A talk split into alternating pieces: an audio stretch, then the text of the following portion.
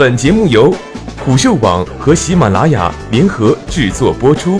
虎嗅网：一个不善于嗅闻气味的商人，不是一头好老虎。我是主播一木。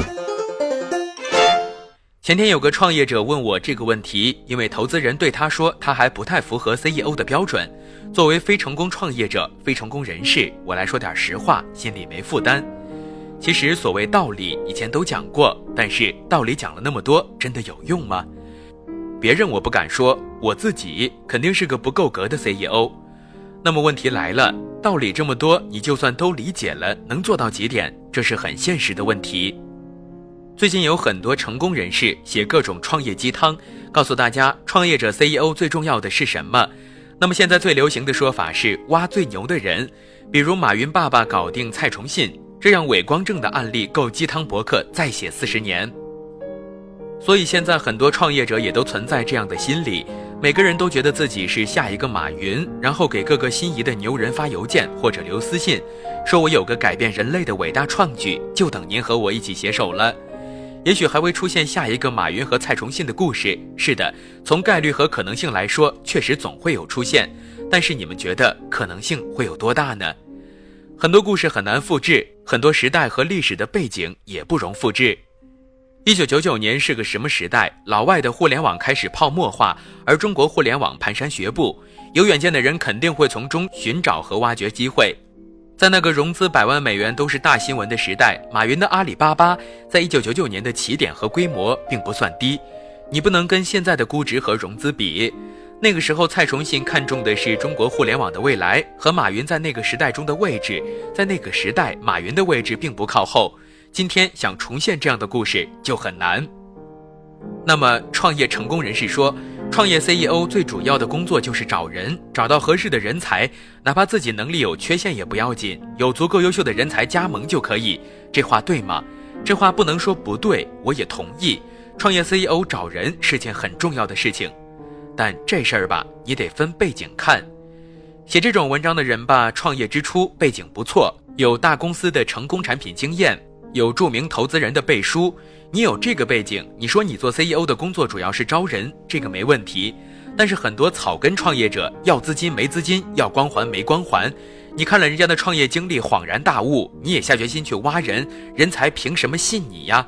凭什么跟你做没有保障回报的事情呢？我认为很多成功的草根创业者，当然格局不同，成就最终也不同，但共同点是创业初期一穷二白，资金和资源都紧缺。人才匮乏的时候，创业者别想着自己是 CEO，你就是产品经理，就是程序员，就是销售，就是客服，就是市场商务。所有公司匮乏的领域都需要你来担当，这才是中国绝大部分创业 CEO 的真正状态。真的到了你产品有一定的规模，资金进来了，有一线风投替你背书了，公司影响力起来了，体现创业者格局的时候就到了。是守着一亩三分地分分钱发点小财，还是到处请更牛更专业的人来提升团队？草根创业者的最终成就从此就体现出分水岭了。从前讲理想秦志合作的案例也说过，中国草根创业者不乏理想这样的产品高手，但缺一个秦志就上不去那个门槛。所以今天的主题是量力而行。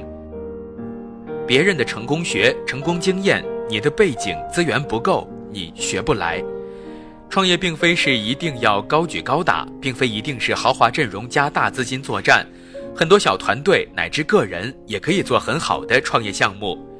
一个公众号，一个微信小程序，不用说小团队，一个人好好琢磨产品，好好琢磨用户就能做起来。量力而行，就是在你擅长的领域、拥有优势的领域里，有什么机会可以把握，在资源人才匮乏的情况下，怎样做成事情。这是一个创业公司 CEO 最重要的，别人的成功背景和资源和你完全不同，人家再成功和你也没关系。我非常佩服李兴平的一点是，这家伙其实不太懂编程的技术，一开始身边也没什么人才，没什么资源，但人家就硬是把不需要编程的网站做到了极致，做到了天下无敌，想想都觉得不可思议。这就是量力而行的极致。如果他非要去按照大佬们的成功经验复制，没有背景，没有光环，没有口若悬河的感染力，怎么吸引投资？怎么招揽人才？最后说一点得罪人的话，其实以前我记得我讲过，不记得是哪一篇了，重述一下。很多大佬对外的分享稿讲得很好，大家看得很嗨，传阅率很高，不能说不好，外行看个热闹挺好的。但我要说个得罪人的真相，那些东西都是过去式了，完全没有可复制性，对你的创业、对你的职业规划、对你的事业意义非常非常小。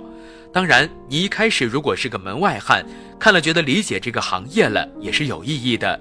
但是对于从业者来说，你如果试图去重复、去复制人家的成功历史，对不起，此路已断。